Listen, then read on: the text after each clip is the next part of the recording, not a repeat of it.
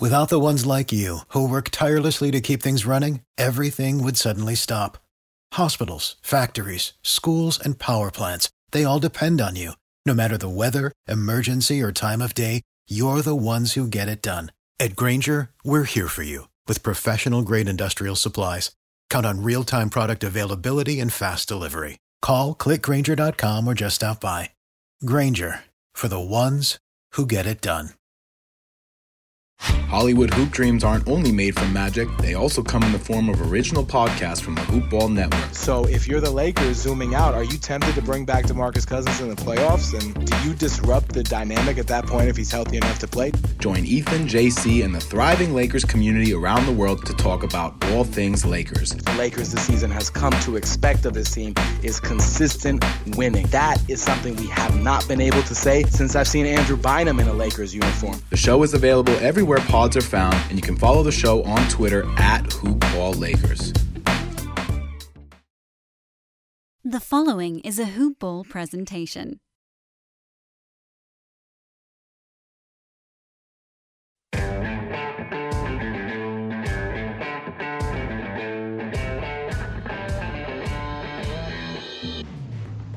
All right, Grizz Nation, welcome to the show. Got a special guest with me today, Mister Lyle. He is the host of the Hoop Ball Pelicans podcast and Late Night with Lyle. Is that right? Did I get that right? The Facebook Live or Live? Uh, yeah, Saturday it. Night Lyle. So there we yeah, go. We've got that. Uh, we've got that over on, on the Hoop Ball Facebook page. So pleasure to pleasure to be here. Thanks for for hitting us up and, and getting us on. Happy to talk uh, Pels and Grizz.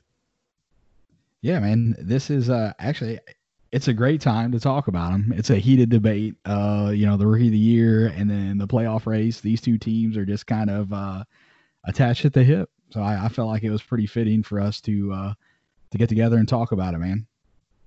Absolutely. I mean, you guys are probably in a, a bit of a better position uh, given the state of affairs that we're currently finding ourselves with the N B A. But uh, yeah, I know the Pels were, were making a late season charge. And if we had have had those final, I don't know, eighteen or so games, never know how it would have shaped up. I think there was four or five teams in the West that were were knocking on the door, and uh, it was it was Grizzlies to lose, and I think, but uh, who knows what could have happened. It'll always be a big question mark, I think. Yeah, yeah, that's, you know, the, the Grizzlies were not healthy there toward the end of it, like when mm-hmm. everything got shut down because of the COVID, but the their schedule was all, also significantly harder than the Pelicans moving forward. So it was, it was going to be a race, whether they were able to hold on or not. I say it's always going to be a, a what if thing. And I think that's uh, a lot of conversation that you see, or at least I'm seeing over here on this, uh, on this end. A lot of people are talking about, you know, they're doing the, the play in game or doing some sort of mini tournament for who's going to be in the playoffs. And it sucks if you are the Magic and the Grizzlies, which are both sitting in the eighth seed. And, and I think the Magic are like five and a half games up. The Grizzlies are three and a half. But it's also, you know, the, the teams like the Blazers and the Pelicans that were sitting there on the, they were on the rise. What's going to happen with them? And I don't know. I don't know if we get basketball back this year. You know, there's been talks of, uh, of maybe it coming back, but it, it, the what ifs right now are just insane. Yeah, one hundred percent. I mean, the the rumours circling around, they're saying that they could restart in some sort of bubble or hub city in um uh, in Walt Disneyland in Florida, and you know that could that could very well be the the place that they do it. And they fly every team in. I saw a rumblings that there was going to be a, a seventy game season, so everyone would play about five or so games each. But again, there's a whole heap of teams. If you have a look at the Western Conference, you're sitting there with the Pels, the Blazers, the Kings. The Spurs are all within three to three and a half to four games behind. And if you're playing eighteen games, you never know what's going to happen. You know, the Pelicans had one of the easiest schedules, whereas Memphis had one of the hardest going forward for those remaining games. So it's all, it's all what if, and we never know what will actually happen. I mean, if it does start up again, there's going to have to be some very, very strict um, health and safety rules in, implemented, and, and they're saying that they're going to have these coronavirus and COVID, um, I suppose, policies in place to be able to, to to manage those. But again, until we actually see it in uh, in practice, we're not going to know what it's what this is going to look like and how it's going to play out. And I mean, for I think all the N B A fans, we all want it to come back, but it's just got to come back in the right sort of format. It's got to come back in a way that doesn't jeopardize what we've actually come to know and love as the N B A, just generally. But that's just my my rant for the uh, for the for the day. Yeah, no, I mean, that that's uh, I am right there on the same page with you. You know, it, if it's going to come back, I want it to be the same product that it was whenever all this went down, you know. And if they do play the five regular season games for the teams that are that close, you know, the, the you know, Pelicans and Kings and Spurs, five games is not enough time to really make up that kind of ground. Is it possible? Sure. But five is compared to eighteen. Yeah, okay. I think I, you know, if I'm on the outside looking in, I want the eighteen for sure. But also, you look at what is this going to do for future seasons? You know, they're pushing it back, saying maybe the the next season starts in December, and then are we getting a full eighty-two game season? And then the next off season is shortened as well to try and get back on the regular schedule. Or are they going to just push everything back and be competing with with the N F L? And that is, uh, I, I don't know if that's something that they want to do. I know worldwide, I think basketball is going to have more popularity, but in America, the N F L, you know, it, it's been on top for a while. But I do think with all of the superstars and just the the star power that the N B A has right now, it's definitely climbing whenever it comes to the power rankings. Absolutely, and I think they're very conscious of uh, eating into the N F L sort of uh, audience. You know, if you're putting on a, a Friday night game, or I suppose, you know, Sunday night uh, basketball, that's going to compete completely with, with the N F L, which will be running at the same time. And I think they've had such a nice uh, symbiosis, I guess is the word of the day, um, with, uh, you know, the N F L, the N B A, the M L B. They all play in their own sort of separate seasons. Yeah, there's a little bit of overlap, but they've all done it in such a way that you've got sport all year round. If we do start in December, all of a sudden you're eating right into, I suppose, the middle of the N F L season. And um, and then I suppose their playoffs will be running right through Super Bowl time, which we get a little bit. But, you know, to be able to get eighty-two games out, they're going to be hitting them. Are we going to see these back-to-back-to-backs again that we saw in the lockout seasons? You know, these guys are going to get smashed. And yeah. um, that's just going to hit us for seasons to come, unfortunately. I think is going to be the the inevitable result. The, the one thing that they have been doing as of late, you know, health has been a big, it's been at the forefront for the N B A. And so you're not seeing as many back-to-backs. And it seems like the, when you have a back-to-back, the amount of travel is significantly cut down as compared to what it used to be. So, you know, the, you don't see the the three games back-to-back-to-back like that.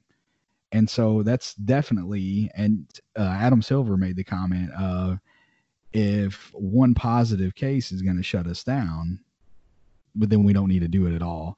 And I don't know that there's a complete right or wrong way. That this is not really a black and white thing. This is a, it's a gray area because we've never experienced this before. So it, it's uh, it's going to be interesting to watch to see how this affects not just the N B A, but just sports in general, as far as when everything comes back and what the seasons are going to do. But uh, I'm hoping to see the rest of the N B A season this year, but if not, there's always next year. And for the two teams that we cover, next year is, is looking good. And, you know, with the, uh, the young talent and what they, you know, the Pelicans, I think were probably expected to be a little bit better than what the Grizzlies were this year. I don't know what the Pelicans over under was before the season. Do you have any idea what that was? I'm not sure really. Uh, yeah, I, I don't think they were predicted to be very good. Um, you know, we traded Anthony Davis in the off season. All of a sudden you get these guys, a uh, whole heap of young talent down from the Lakers who no one really knew what you had in, in Brandon Ingram, Lonzo uh, and uh, Josh Hart. And then all of a sudden these guys have just taken an absolute step. And I think it's all confidence. Um, yeah, I'm not sure on the on the exact over-under, but uh, I know that I don't think we were meant to be as competitive as we, we did turn out to be, which uh, I think for Pels fans were more than happy with the result. You know, even if we look at uh, finishing it, I think we're tenth at the moment. You know, if we finish at tenth, it's not a lost season. You're looking at this this season of absolute growth. You got Brandon Ingram was an all-star. Um, Lonzo Ball become almost a top five point guard um, in in by the end of the season, he was playing phenomenal basketball. Uh, and, and Josh Hart, he might not show up on the on the stat sheet as someone that does too much. I mean, he gets a lot of rebounds for a guard, but his hustle and heart and soul of the of the uh, team, you know, he just throws himself into it and defending the uh, the best opposing guard night in, night out. You know, you can't um, you can't quantify that. So, you know, yeah, that's uh, a that's lot a lot of on. work. It's a lot of work for, you know, when, when you're guarding the best player on the other team. It's it takes a lot out of you, and I think that, you know, you see that in generally the superstars are not guarding the best player on the other team. You know, it, it's not, you know, especially, well, the Golden State Warriors are a perfect example. When it comes down to it, it it's not, you know, Steph Curry's not guarding the best player on the other team. It's going to be Klay Thompson, because you want Steph on the offensive end. Not that Klay is not going to be efficient on the offensive end, but, you know, it, it seems to be Uh, a reoccurring thing that the best player on X team doesn't guard the best player on Y team. It's always uh, another guy. And so, you know, for the Grizzlies, that's that's Dillon Brooks. He wants the uh, he wants the best player. He wants to guard the best player on the other team, and he, he's been doing a, a bang up job this year. Um, and, and it sounds like, you know, I, I've I've watched a few Pelicans games this year, but but not a ton. But uh, sounds like Josh Hart is that guy for you all. Yeah, absolutely. And um, I think in the same breath of as Dillon Brooks, you know, Josh Hart, I think they get unfairly criticised from the outside looking in by a lot of people that don't watch the actual games. You know, they, um, you know, especially in the fantasy side of things, you know, you, you're looking at the stat sheet and stuff like that. You're like, well, he didn't really have that good of a game, but this guy was chasing James Harden around for thirty-seven minutes. You know, he, yeah, he yeah. hasn't not been doing anything. He's um he's been pretty busy, but uh, yeah, I think. Uh, Unless you watch the games, I think for both teams, some of those guys just miss out. And that, um, I think, is a, is a little bit of a shame, because there's some really, really good defensive talent out there that just doesn't translate to the actual stat sheet. Yeah, they don't have the, the guys like uh, D'Anthony Melton, Josh Hart, Dillon Brooks. Those guys don't get the love that the uh, the big flashy offensive numbers get. You know, if, if exactly. a guy is twenty and ten – and one of those guys has fifteen and eight, but they guarded the best player on the other team and made him work and take forty shots to get what he got. And I'm taking the fifteen and eight watching the game, but somebody that's just looking at the stat sheet, they're taking the twenty and ten. So it's a, it, it's really, for me, like when I just started digging into like watching, like really, really trying to watch the games more of an analytical side of, okay, what are these guys doing? I started watching guys like Dillon Brooks more. When I first started watching the N B A, I wasn't really paying attention to the, the Dennis Rodman, Draymond Green, like the guys that done the dirty work. And now that, that I'm a content creator, it's given me like, I have to look at it from another angle, and it's really opened up my eyes to a side of the game that I was missing before. Yeah, I'm in the exact same boat. You know, I love all the flashy stars, and I love that sort of, um, I suppose, celebrity that comes with these star players. That's what draws you to the league. That's what keeps the casual fan coming back. But digging into it, all of a sudden you've got these players like, for us, Derek Favors, another guy that's been around the league for a while, never really... Uh, seemed to be, well, he was never an all-star or anything like that, but just a ph- phenomenal player at the Jazz, solid. He came down to the Pelicans and became our most important anchor. And it, it just doesn't translate. He plays like twenty-two minutes a game, but when he's on the ground or on the field, you know, it is um, just unbelievable to see the team shift in its mentality and, and have that defensive mindset as well as on the offensive end.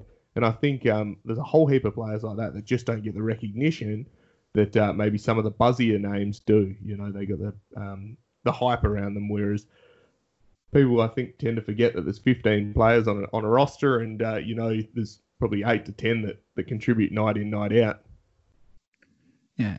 So as we as we transition here into, like, you know, we're talking about the players on the team and the, the guys that are getting the spotlight. So, you know, for the Pelicans, obviously that's, you know, Ingram was an all-star. And then you have Zion. And then for the Grizzlies, you have Jaren Jackson, which was, he had a phenomenal rookie year. And then he followed up with a, a stellar season this season. And then Ja Morant. And, and I think, you know, a lot of these guys deserve this. But I, I for, for some of them, I feel like they get a little a little too much, and they get okay. So I, I'll, I'll back up just a little bit. Uh, like where I'm going with this, LeBron James, I think that he should have more M V Ps than, than what he has. And I know LeBron's not playing for either one of the teams, but I think what happens, like th- these guys, they get uh, they get all this all this spotlight, all this media coverage, and then people get fatigued on them. And that's kind of happening, like, for me with Zion. Like, I respect his game. I watch him play. I see how special he is. But it's like they just th- – there's nobody else on that team. Zion is carrying them to the playoffs, and I'm like, well, not exactly, because you have Derek Favors and you have Jrue Holiday and you have Brandon Ingram and Lonzo Ball.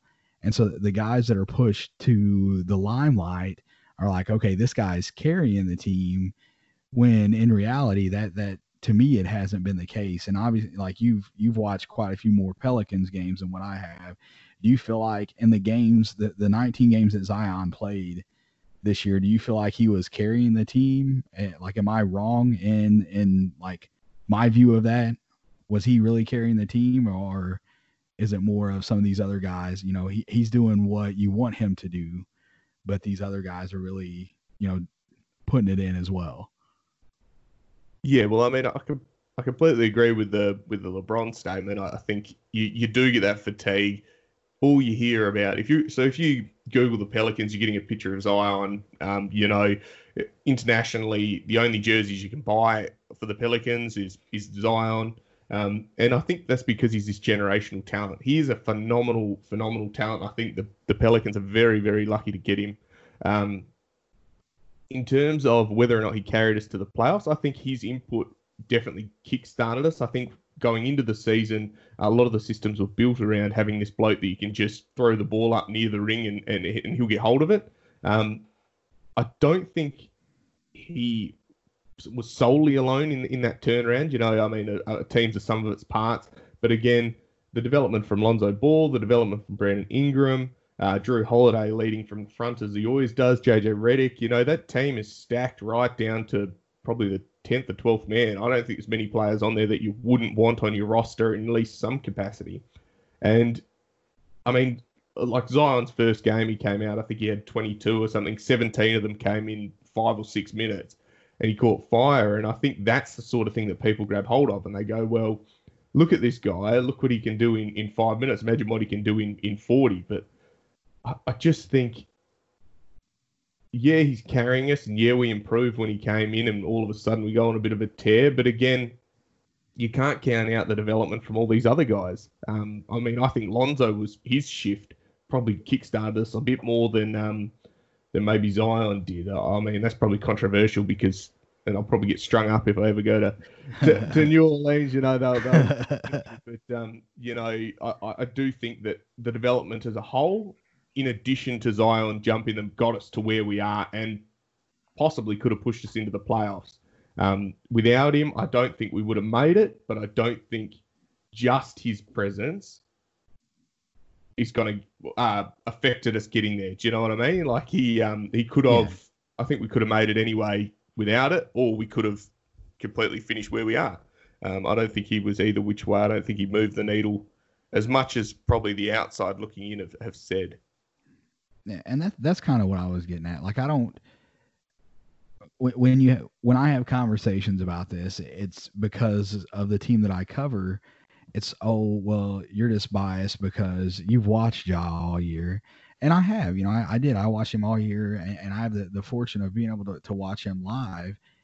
And so when you watch somebody, you know, and their work ethic as they're, you know, as they're warming up and everything that they're doing, they're going through the process, you do, you know, they grow on you more. And that that's what happened with Jaren Jackson. But I, I just, I feel like the, the mainstream media is just like driving Zion, Zion, Zion. And I'm not saying that he doesn't deserve it. Like if you watch any of the games that he's played in and you watch how explosive he is and the things that he can do at his size, it's, it's crazy to watch all of that. So I, I'm, I don't want to take anything away from him, because for years to come, he's going to be fun to watch. But I just, I wish the mainstream media would rein it back a little bit, because you don't have to, I, I don't have to shove Zion down your throat for you to know that he's a phenomenal player. You know, th- there's guys out here that are doing great things that you're not seeing all this national publicity for, that you know that they're great players. And and one of the guys that we were talking about before we started recording, LaMarcus Aldridge, he never got a ton of hype. You know, he was never coming out of college at Texas. He was never a guy that really was just like, you know, he, and he's not the same type of talent as Zion, but we know that he's a great player, even without all of, you know, the media just shoving, hey, this is the heir to the throne. This is the, you know, reincarnation of LeBron or Jordan or, you know, X, whoever you want to plug in there. Yeah, and I mean, the kid at the end of the day was born in two thousand. You know, he's he's not even twenty years old yet. And to put that pressure on someone, I mean, yeah, he can take it in his stride. But, I mean, when I was twenty years old, I wouldn't have been able to deal with the, the hype that he's getting. And then for him to deal with this knee injury very early on, I mean, there was all of this hype coming into the season that, oh, look, Zion the saviour, we lost A D, A D who, you know, all of that sort of stuff. Then you get Zion in in. playing some preseason games, he looked phenomenal, and everyone's going, yep, rookie of the year, crown it now. He hasn't even started the season. Yeah, then blows yeah. his knee out, and he's gone for the whole ninety percent of the year. Um, mm-hmm. When he came back, yeah, you're getting twenty-three points. Um, there was a knock on his free throws, but that, that'll come as he as he improves, no doubt, because uh, we can see that he can shoot. But I just, I completely agree. I think we don't need to build these people up so high that if they don't reach that expectation as well, what does that do to that person? Do you know what I mean? Like they yeah, all of a sudden, yeah. say Zion, I mean, touch wood, but what if he gets injured again? And he gets injured again. We saw this with Derrick Rose. You know, this guy was once-in-a-generation talent, phenomenal, youngest M V P, and then knees just decimate his whole career, you know? So what we do, what I hate to see is that, and then if he does go down, then what do they do? Write the rest of the Pelicans off. Do you know what I mean? They say, well, right. this team can't be anything. And I think that that is the sort of thing that I think we we need to rein in the hype a bit, appreciate talent. I mean, I love Zion. I'm enamored with this kid. I think he's phenomenal. And I think he can absolutely lead us into the future. And I think having him on our team makes us a million times better. But we, we can't build this guy up just to then, if he doesn't reach that expectation that we're all building up in our heads, that we'll just knock him down, because regardless yeah. of where he reaches, he's just phenomenal. So, so you know, along the lines of, of what you're saying there, what what if Zion is just um, a Blake Griffin? You know, and, and Blake is not. You know, when when he came in, he was playing explosive. He was, you know, jumping, dunking on everybody, like ripping the rim down. And and what if the the injuries plague Zion's career like Blake Griffin? You know, he's been built up this high. Is he a failure? Is Blake Griffin a failure in the N B A because he's had the injuries? No, there's no way. But I feel like the, the bar is set so stinking high for him. It's almost impossible. You know, if he doesn't retire the greatest of all time, then he's never, he didn't reach this bar. And that's, uh, it, it drives me crazy, man. And, and I know where I was at at twenty years old. I Man, I, I couldn't even decide what I wanted to do in college, more or less take anything like this. So I'm glad that I didn't have the uh, the talent that he has. Yeah, I'm in the same boat. Um, and it, yeah, it's just a shame, because if you look at him, he, the, he matches the eye test. He's phenomenal talent, and watching basketball is just, he's awesome to watch. I mean, you watch Lonzo Ball, he just trots down the court. All of a sudden, he's throwing it from half court, and Zion's dunked it over his head. And you're sitting there going, yeah. "This is this is awesome," you know. And if if he does uh, get to the height of Blake Griffin, I mean, do they turn around and say, "Yeah, like you said, oh well, he was pretty good, but he wasn't what everyone hyped him up to be. He's not." And I don't think we need to compare him to anyone at this stage. I think he. He just needs to work out what he is, and if he turns into Blake Griffin, well, we'll be happy with him. If he turns into Michael Jordan, even better. Right.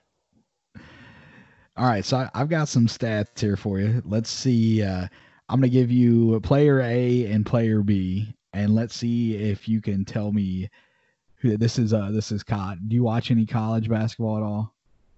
Uh, not particularly. Uh, a little bit, but uh, like I'm across it enough to be able to have a crack, but we'll see how we go. I'm not I'm not well versed in it. All right, so eight hundred sixty points and two hundred eighty-eight rebounds on the season. seven hundred forty-six points, two hundred ninety-three rebounds on the season. Who's player A and who is player B? Is this uh, out gonna, of? Well, oh, yeah, what, okay, so like one of them is Zion. Which one of those are yeah. Zion's numbers? Oh, I'll run them back one more time. So yeah, A is eight hundred sixty points, two hundred eighty-eight rebounds. B is seven hundred forty-six and two hundred ninety-three rebounds. I think he might have been the second one.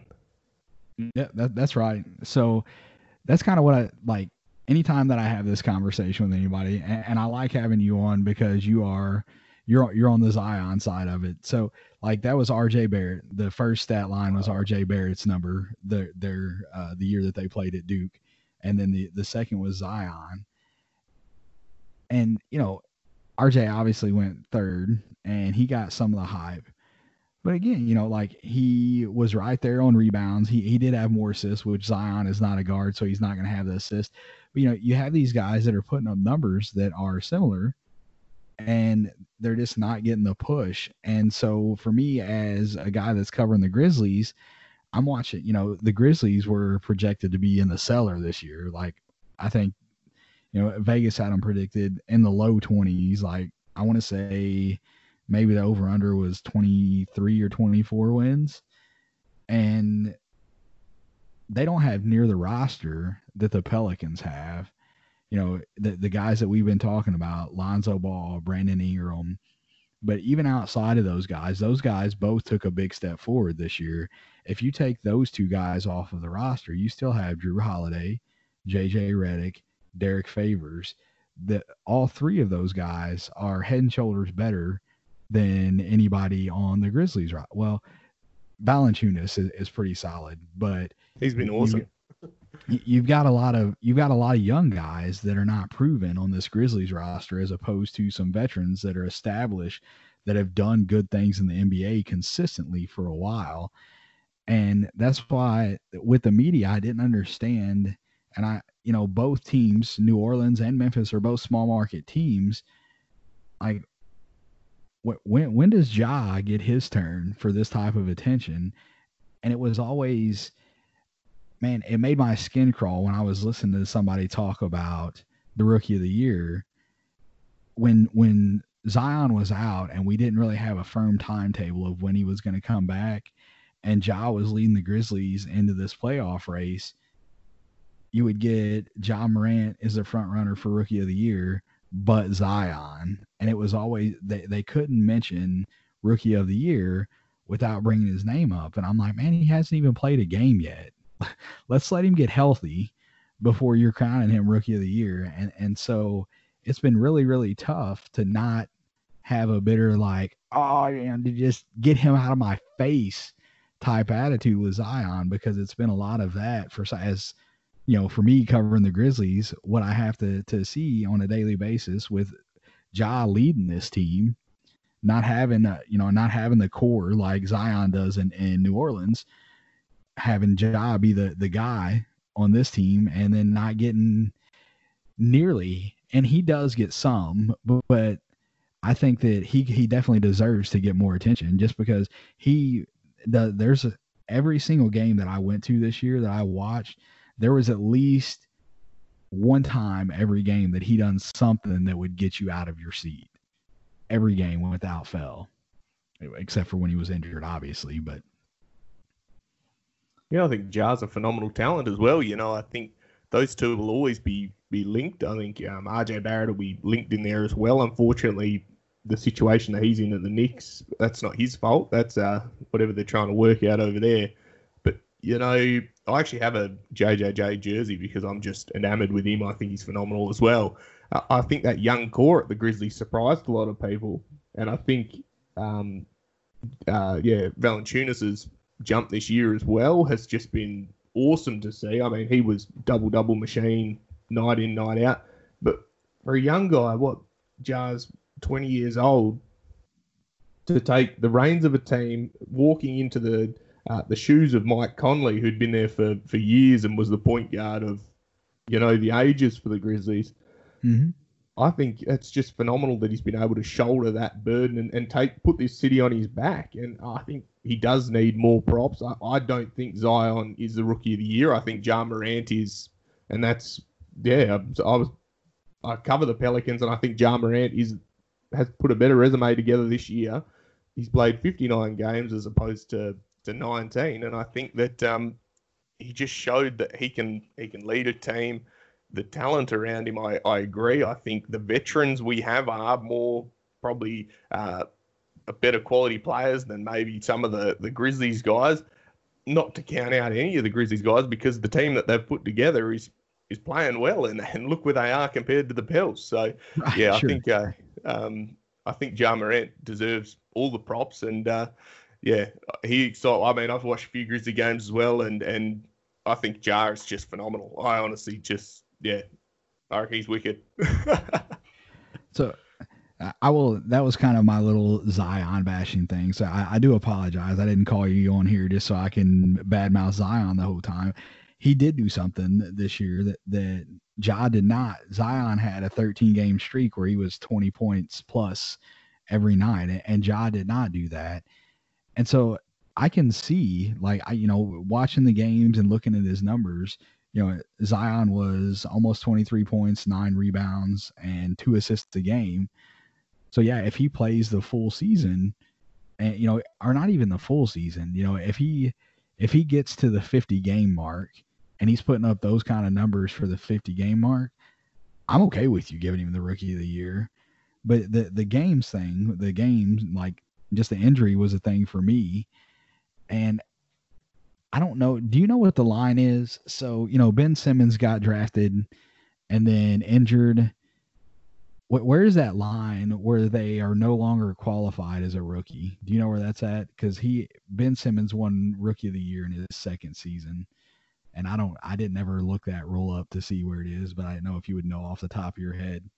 I think it's if you don't play a game. So if you don't play a regular season game that year, then you're still eligible because basically you've redshirted your first year from what I understand, and then you're still a rookie because you never played. So it's like when the Europeans get drafted in two thousand fifteen, don't come out and play until two thousand or two thousand twenty. You know, they're a rookie in their twenty twenty season, even though their draft year was, I suppose, um, yeah, I, I guess two thousand fifteen. So that's the what my understanding of it is, is that, yeah, Ben Simmons won it because he just didn't play. He sat that whole year with the foot injury. So, um, and, and we can't go at Aussie Ben, surely. But, um, yeah, I mean, I completely agree. You know, Zion, uh, the sample size is too small to know what, I mean, what Ja averaged about seventeen, nearly eighteen points. You've got Zion over nineteen games, averaging twenty-three. But fifty-nine games versus nineteen, I think that's the difference. And I know this argument happened with uh, Joel Embiid as well when he was there. I think he played thirty-two games, and they were saying, well, can we give him Rookie of the Year? And, um, you know, I, I'm not sure if he even won it in the end, but, uh, you know, that's what they were saying. If he gets to thirty games, will that be enough?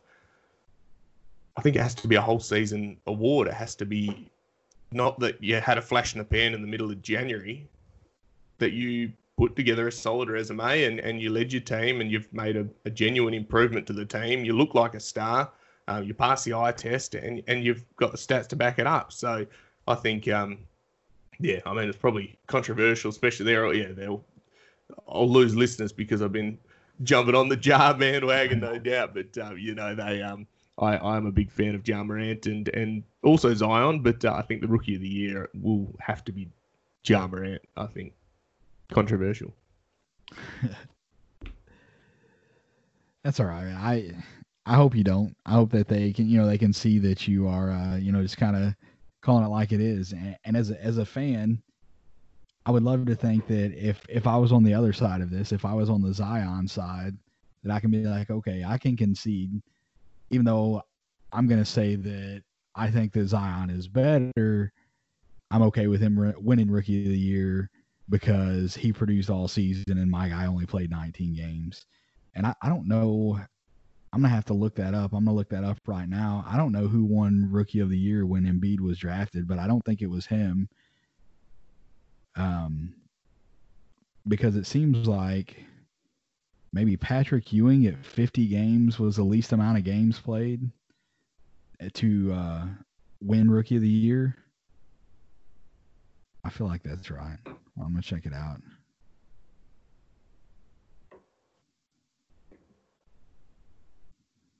Because I do remember that hype at the time. They're like, oh, look how good Embiid is. And you're like, well, he just he just hasn't played. He hasn't played enough.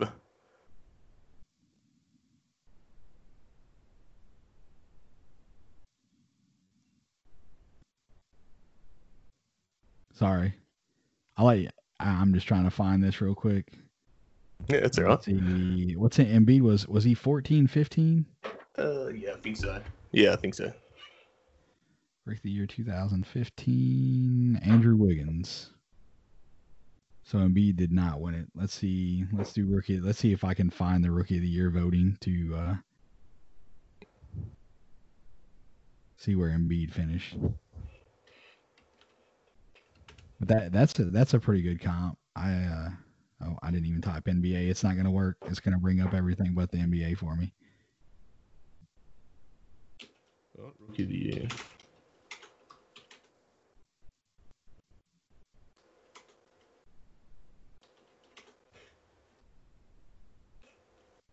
Yeah, it's got that. I don't see Embiid in the. Uh, I look up the right here because I don't see him on there at all. It looks like Wiggins. So I mean, he was Wiggins' draft year. He was with Wiggins for sure. Okay, so the, I think, the rookie uh, I think the you year, played with him. Yeah. Yeah, Rookie of the Year voting. It was Wiggins, Mirotić, Nerlens Noel, Elfrid Payton, Marcus Smart, and Nurkic. Those were the, the six and the that got the votes. But that's, you know, I, I think that's a decent comp, and and the, you know, talent wise, you know, Embiid being a, if he's healthy, he's a generational talent comparatively, you know, a different type.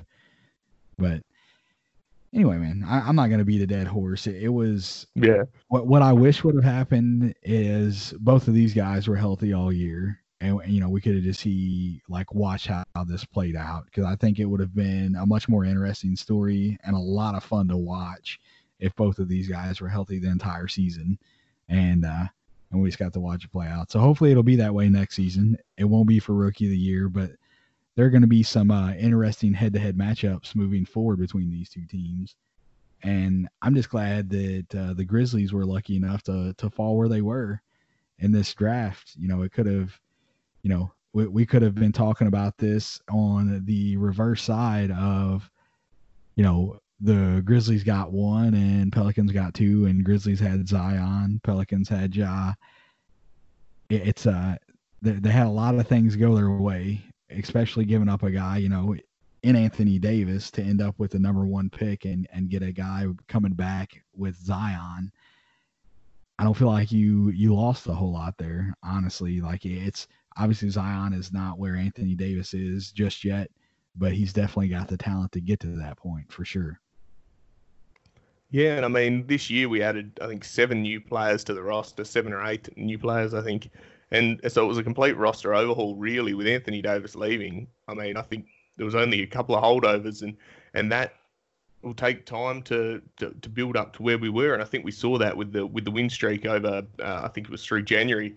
Uh, Pelicans really took a step. We had Ja, uh, sorry, not Ja, Zion came back, and um, and we did go on a bit of a tear. I think there's going to be a bit of a rivalry between this this Ja Zion thing, purely because it's been hyped so so high, and, and we play each other a few times throughout the year. So um, I mean, I know there was two coming up in the regular season. I think we were playing um, each home and home or thereabouts. Um, uh, Memphis and Pelicans coming up. So I mean, that could have very well decided where we ended up in the in the playoffs. Um, and, and I so, know. One of the one of the arguments that I see from uh, from Pelicans fans for this uh, the play-in tournament thing is the Pelicans head-to-head, they they owned the Grizzlies this year. You know, it wasn't that the games were not super competitive. The Pelicans just took care of business. The, the Grizzlies didn't play well, but that that was an argument, and, and it's valid. You know, the Pelicans, like, man, I had it, and I I deleted it. I don't know why I deleted it, but I had what the the head to head for these, uh, like the games that they played, what the difference was, and it was just, uh, you know, the the Pelicans doing doing what they needed to do, and the Grizzlies were just not. And so that's uh, I can definitely see where you have fuel for the argument of, hey, that there should be a play in, because if we play these games out with where we were at and we wore you guys out all year, we deserve a shot. So I get that, understand it, and I will uh, I will concede that point for sure. Yeah, I mean, look, looking at the the two games that we did play uh, this year, it was on it was on my birthday actually, twentieth of January. Uh, so there we go. And Pelicans were very good. They uh they were one twenty-six to one sixteen, and then uh, we followed it up January thirty-first, and uh, that was one thirty-nine to one eleven. The Pelicans won that. So, you know, huge. Huge wins, but again, we just never know what it would have would have shaped up like. I mean, and now these whatever result we get uh, with this with this play in and this hub sort of thing, well, five games I don't think is going to be enough unless we're playing each other five times. You know, that's the only thing we can sort of go off, and, and fingers crossed that a healthy uh, Grizzlies uh, still uh, doesn't. Or don't play much better than they did against us last time. But, uh, you know, it's all conjecture at this point, isn't it? Yeah, I, and the thing is, you know, with the the layoff, with all of this going down, you know, you've got time for the people to get healthy, but the Grizzlies haven't played a game with Justice Winslow. There's not going to be much chemistry there with, with all, the, you know, the social distancing and everything. So, you know, coming back, this Grizzlies roster is going to, it's going to have a different look, because you're going to have a guy that's going to be in the rotation that wasn't really a part of the team. You know, he got traded over and he never stepped on the court for the Grizzlies. So there definitely was not enough time for them to develop a, a good chemistry. And is he going to be just come out and be firing on all cylinders, or is it going to be, you know, like a, a big gaping hole because there's not the chemistry there? And that's one thing for the Grizzlies from the summer league. You know, Ja and Jaren were at the summer league, and so this team started building chemistry then, and neither of those guys played in the summer league, but they were all there with the guys that were. And early in the season, that's one of the points that I kept banging on. I'm like, look, you know, when they were not winning early in the season, I'm like, this team chemistry is good. They're not winning. They're not finishing games. They're learning, but the chemistry is there. And if you don't have that, you're not going to win.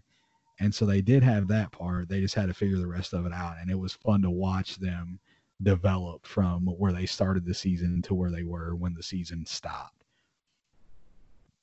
Yeah, absolutely. I think that's a huge thing. And I think chemistry and these, um, I suppose, intangibles, I guess, um, are so important for team uh, growth and team success. I, th- I think if players aren't going to play together, um, you're never going to have any success. If, if people don't get along and don't have that at least on-court chemistry, well, you're going to be in a bit of trouble. And we saw that uh, with the Pelicans as well. You know, when you add so many players to a roster, we lose, we drop the first four, I think, and, and all of a sudden you're sitting there going, "Oh, we lost A D. We're never going to win again." And and Zion's not there. And it's not that. It's just you're trying to implement these new guys into a system they've never played and with guys they've never played with. So I completely agree. And it'll be a, a big question mark as to what Justice Winslow, what version of him we get. Um, you know, he had a whole year off with the back stuff. So um, it'll be interesting to see.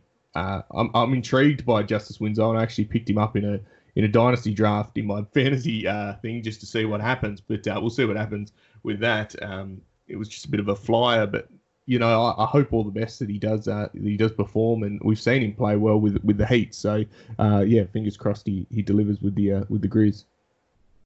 So, so what, uh, what's the Pelicans roster looking like for next year? Do you have any free agents that you may be losing moving into next season? So like, uh, Sam and I, we were, uh, we were recording a show, and Josh Jackson and D'Anthony Melton, and D'Anthony Melton more so than Josh Jackson, because Josh got called up later, but D'Anthony Melton, he was a glue guy, man. He would they um, Brevin Nye, the uh, the color commentator for the Grizzlies, he uh, he calls him Mister Do Something, and it's fitting because when he's out there, he is gonna you're gonna get something from him.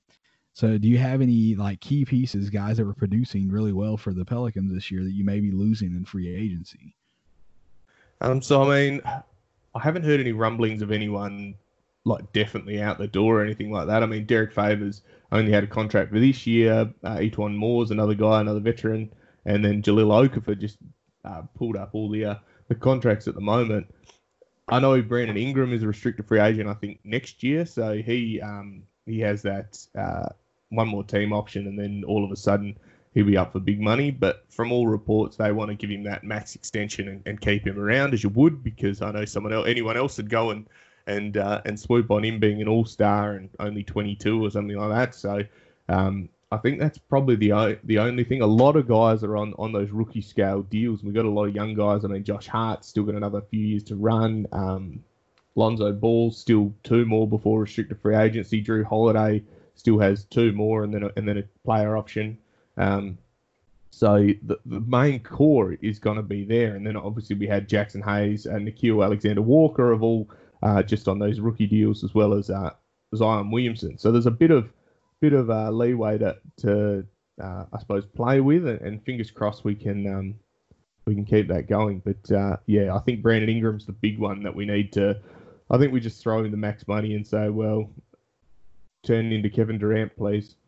He uh, he definitely uh, flashed some of it this season. That's uh, I, I liked him in Los Angeles, but I sure didn't think that he was going to uh, – I actually had him. I drafted him in one of my fantasy drafts, and then I traded him, and I was just, like, punching myself. I'm like, why? Because I didn't I, – I can't even tell you who I got in return whenever I gave him up. But I knew that the guy liked him. He was a Lakers guy. And I'm like, okay, I can get some value from this. And so I sent it over and he accepted it. And then Ingram just was killing. And I'm like, oh, what a dagger. But, you know, you live and you learn, man. And I'm sure, as you know, with, with fantasy, sometimes you take a chance and it just backfires on you. You know, that's, um, I, I tell you, I'll kind of end with this. I've had you on here for almost an hour. I didn't realize I was going to take up this much of your time. I apologize. No, um, it's been great. My uh, my son, actually, he just started playing fantasy, and we are uh, we're in a keepers league together. And this kid, uh, one of the other guys, he was head over heels in love with Luka, and so the kid offered Luka for Steph Curry straight across. And my son's like, "Dad, what do I do?" And I'm like, "You take it, like." No doubt. Like I, I'm, you, I take Steph Curry, and then right, you know, right after that, Steph Curry gets his wrist rollover on and then misses. And everybody's like, oh, you know, you're looking like an idiot because you gave up Steph Curry or gave up Luka for Steph. And then Steph goes down. But if Steph doesn't go down, like he wins that trade in a landslide. And in a, in a long term, like a, you know, a dynasty type situation, maybe you don't make that trade. But the, the problem we've had with that keepers league is we just haven't been able to keep people in it. Like we, we have a, a core of like five or six guys that stick around, and then the rest of them are just a revolving door. So you never know who's going to go back out in the free agent pool the next season. Yeah, it's difficult with that, and, and to keep the same guys uh, in the leagues going forward. I know, um, yeah, I've got one league that's been that I've been running for. Uh, That was my original league, the O G league, and that's from uh, twenty twelve. I think we started it, maybe even earlier. And we've probably had, yeah, core six or seven, eight guys. And then from that, you're just sort of topping up each year to try to get it to the twelve, which makes it difficult when you're, when you're trying to build those relationships with people and be able to trade with them because people think you're, you're trying to pull one over them. But, uh, again, I, I would have taken Steph as well at the start of the season. I mean, a guy that's especially – a guy like that quality that looked like with the Warriors team having no one else, he was just going to go off because no one else was there to do it. So, yeah, um, yeah it w- he would have until that, yeah, that faithful. I had Steph Curry in a number of my leagues, and I was, uh, I was a bit distraught. I'll, yeah, I'll admit that. Uh, but uh, yeah, no, it's uh, it's one of those things, and and that's the uh, that's the basketball gods. Unfortunately, I- I'm sure he prefer not to be injured. Sure. Yeah. Absolutely. Well, man, I really appreciate you coming on. I will. Uh, I'll give you this opportunity. We'll close it up and let you kind of let everybody know where they can find you on Twitter and all of your fantasy stuff that you're doing with Hoop Ball. and the Pelicans podcast. And uh, hopefully when the season starts back up, maybe not this year, but next year when the Pelicans and the Grizzlies play, we can do uh, another co-show, man. Yeah, for sure. It's been great. Thanks thanks very much for having me. Um, yeah, I'd love to to do another little crossover episode. They've, they've been good fun. And, um, yeah, so you can find me at Lyle Swithenbank. Um, yeah, you can just sort of work out what the letters are in the last name. Um, and, I mean, I'm around on the Hoop Ball. At Hoop Ball Pels is, is the podcast. Um, yeah, I've, I've dubbed it the Pelican Scoop. But, yeah, if you just search in, uh, yeah, Hoop Ball Pels on, on the uh, website, on the hoop dash ball dot com, you'll be able to get me. Also hosting the uh, the live shows on Saturday nights. I think it's usually about uh, seven p.m. Pacific time, thereabouts. Um, so be coming up in, in half an hour, I think.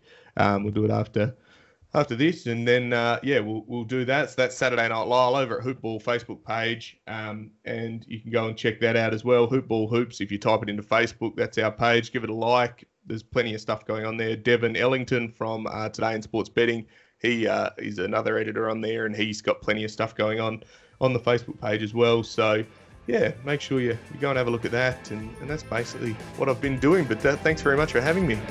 You bet, man. We'll do it again sometime. Thanks for listening, guys.